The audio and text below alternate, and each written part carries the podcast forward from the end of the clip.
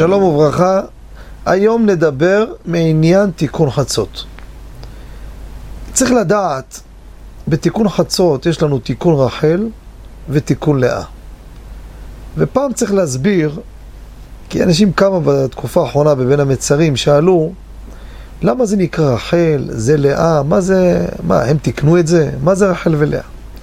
אז יש סידור של הרמק, רבי משה קורדוברו, קודש קודשים. והוא מבאר שכידוע השכינה נקראת בשם רחל והיא נקראת בשם לאה. תיקון רחל ותיקון לאה זה שתי תיקונים שונים לגמרי. תיקון רחל לא סתם נקרא רחל, כי הוא עוסק בעיקר בנושא הגלות. שהשכינה גלתה ועם ישראל בגלות, אז זה גם הפסוקים שלו, ולכן אומרים גם תיקון רחל בבין המצרים, כי זה עוסק בגלות. לכן נקרא תיקון רחל. השכינה שנקראת רחל, אנחנו עכשיו מבכים וקוראים את מה ששייך על מה שהיא בגלות. תיקון לאה, גם השכינה נקראת לאה, אבל זה נושא של זיווג יעקב ולאה. שמה הכוונה?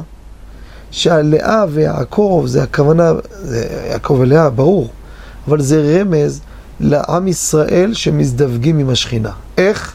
על ידי לימוד התורה. ולכן בכלל לא קשור לגלות.